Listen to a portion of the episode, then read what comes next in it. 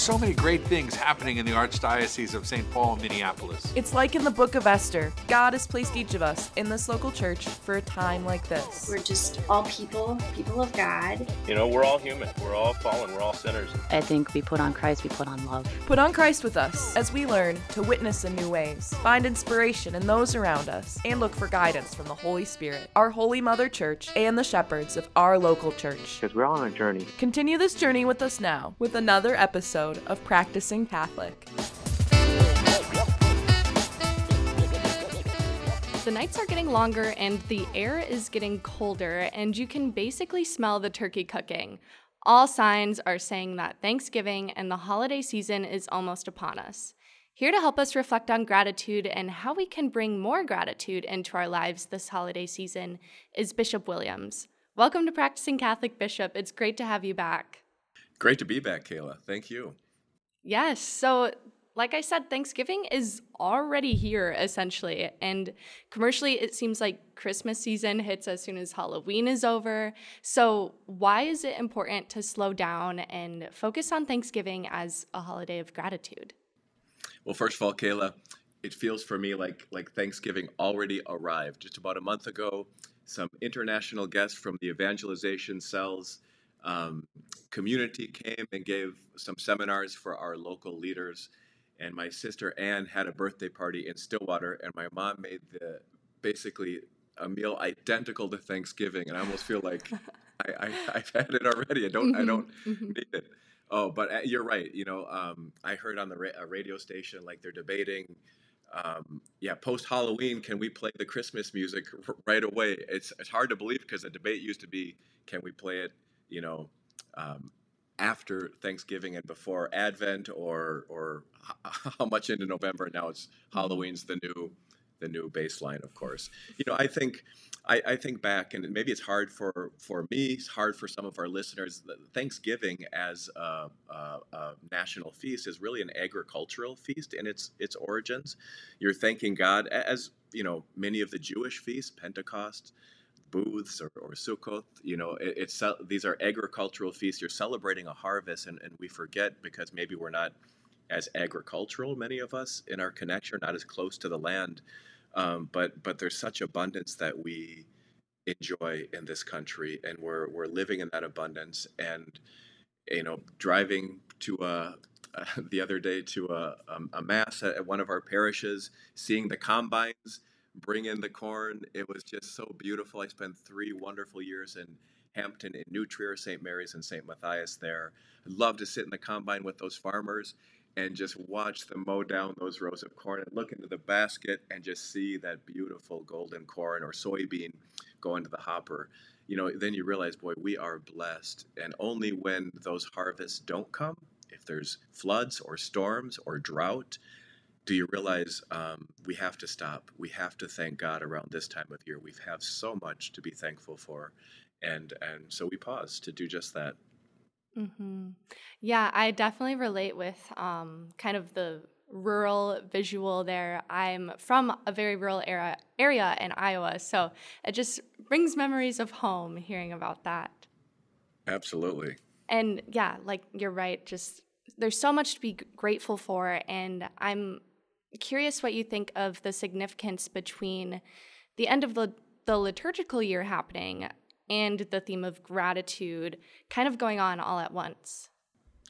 That, that's a great question. I don't know that specifically Father Margevicius might be the expert. If the end of the liturgical year and the theme of gratitude is more in season, I think, insofar as the end of our liturgical year, in this state at least, is the end of our, our harvest time there seems to be just that natural invitation to give thanks and the national holiday just gives us that time for all of us to do it and and all of us need to do it not just catholics. You know peter kreeft the great uh, uh, catholic philosopher from boston college he spoke to the priests i don't know 10 10 15 years ago at one of our assemblies and he talked about what is the essence of religion and i think five major religious leaders from five different uh, the three monotheistic faiths and, and two others they could only describe the essence of their religion in one word. They had to write it all, one, their, that word on a piece of paper without seeing the other and put it into a basket. They opened it up. All five said gratitude. Mm-hmm. but for Catholics, it's especially important, I would say, because our worship, our central form of of of praising uh, God, worshiping Him, is called Eucharistos in the Greek, Thanksgiving. And so every time we we uh, take bread, uh, bless it, break it, give it, as Jesus did, um, that Eucharistos comes out. And, and of course, the, the main thanksgiving is for the work of God in the person of his Son, Jesus Christ. Salvation is accomplished in him. It was in his paschal mystery, represented to us in in the sacred mystery. So, um, yeah, thanks God. And in my family, you know, that's how we started Thanksgiving. And, and as a priest, I've loved Thanksgiving Day masses. And for the people, you know, no one's obliged to be there the people that come are so grateful. They understand what they've received. They understand what a blessing to be in this country and and to have the faith we have and and to share that as a community. It's just heartfelt people with that real Eucharistas. You can feel it on those Thanksgiving Day masses. And my family, that's how we always started the day. Mm-hmm.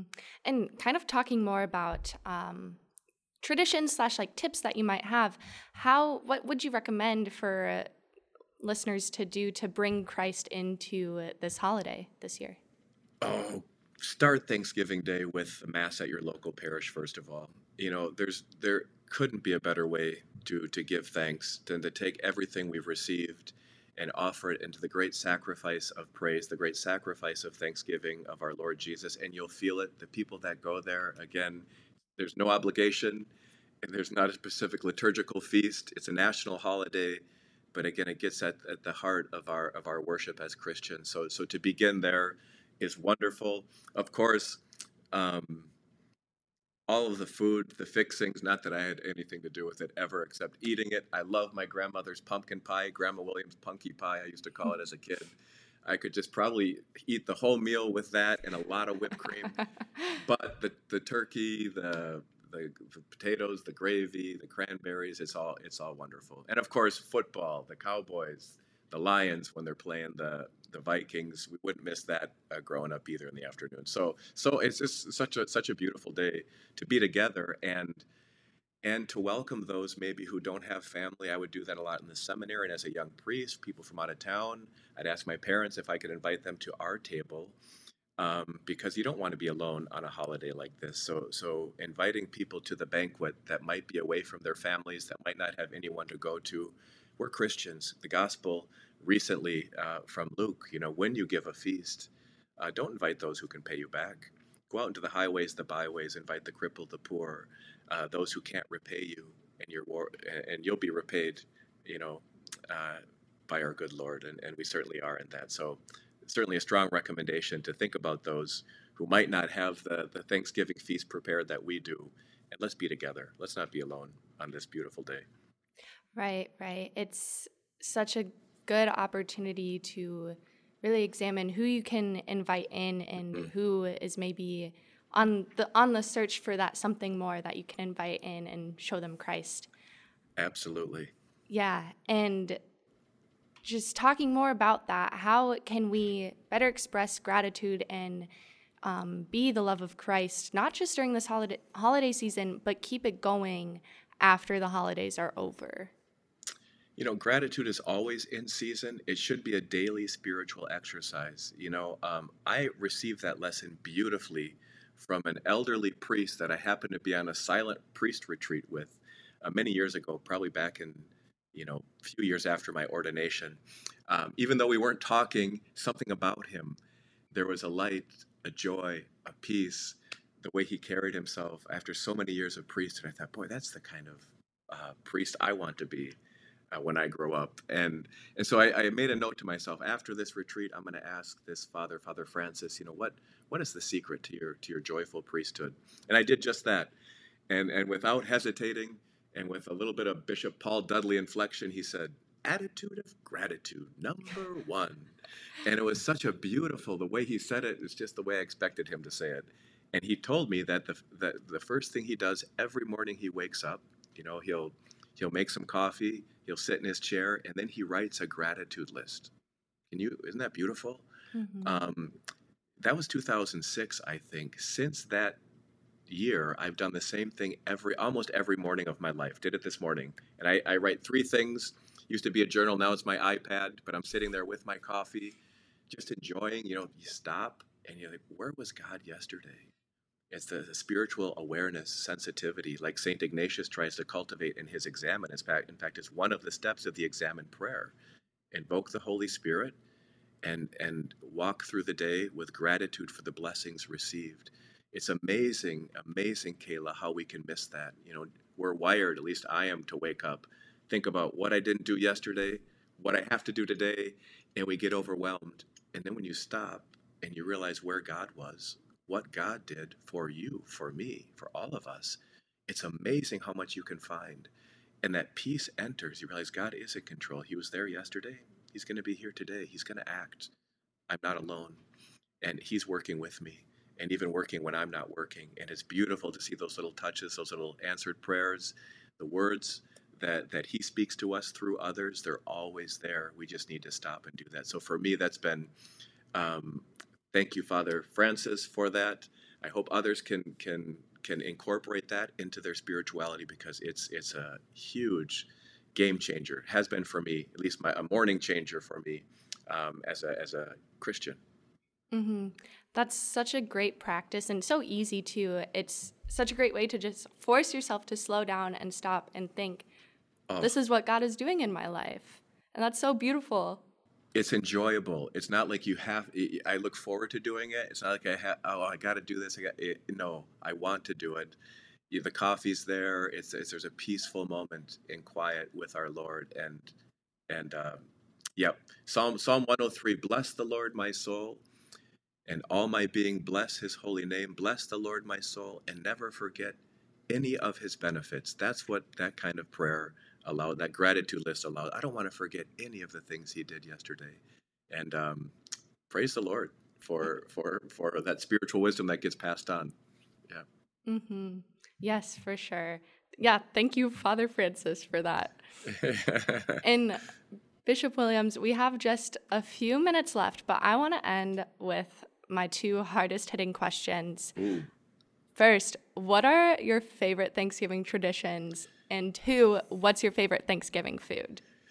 Oh, I love, you know, my favorite Thanksgiving tradition, sitting around the piano with my grandmother who would play Mhm. Over the River and Through the Woods, and we'd all sing it with her. And then when I got into middle school, I learned, I think, the same rendition from the same sheet music. And so I think maybe middle school, early high school, I got to be sitting where she was and having my family sing with me. It was just so fun. And, and, and now I think there's younger siblings who did it. I think maybe now nieces and nephews. I always look forward to that. Uh, th- yeah, pumpkin pie, hands down. No, no contest for me. With, with lots of fake whipped cream, uh, Mhm. sugar. Yeah, it's it's. I, I look forward to that with some coffee to finish the meal. I I, I, I skip the poca- potatoes to have more room for the pumpkin pie. Let's put it that way. Priorities. Absolutely, absolutely. Bishop, it was so great to talk to you. Can we have your blessing before you go? You certainly can. The Lord be with you, And with your spirit. and through the intercession of our patron Saint Paul, may the blessing of Almighty God the Father and the Son and the Holy Spirit descend upon you and remain with you always. Amen. Go in peace. Amen. Thank you, Bishop Williams, for joining us once again on Practicing Catholic. We are so grateful for your leadership and look forward to next time. You're welcome, Kayla. Great to be with you. Please do remember to keep Archbishop Hebda, Bishop Williams, Bishop Izen, and all our diocesan priests, consecrated and religious women and men, and seminarians in your prayers. Thank you for listening. Follow us on social media at Practicing Catholic Show to see what's coming up next. Make sure to leave a review and subscribe to be the first to know when the next episode of Practicing Catholic is released.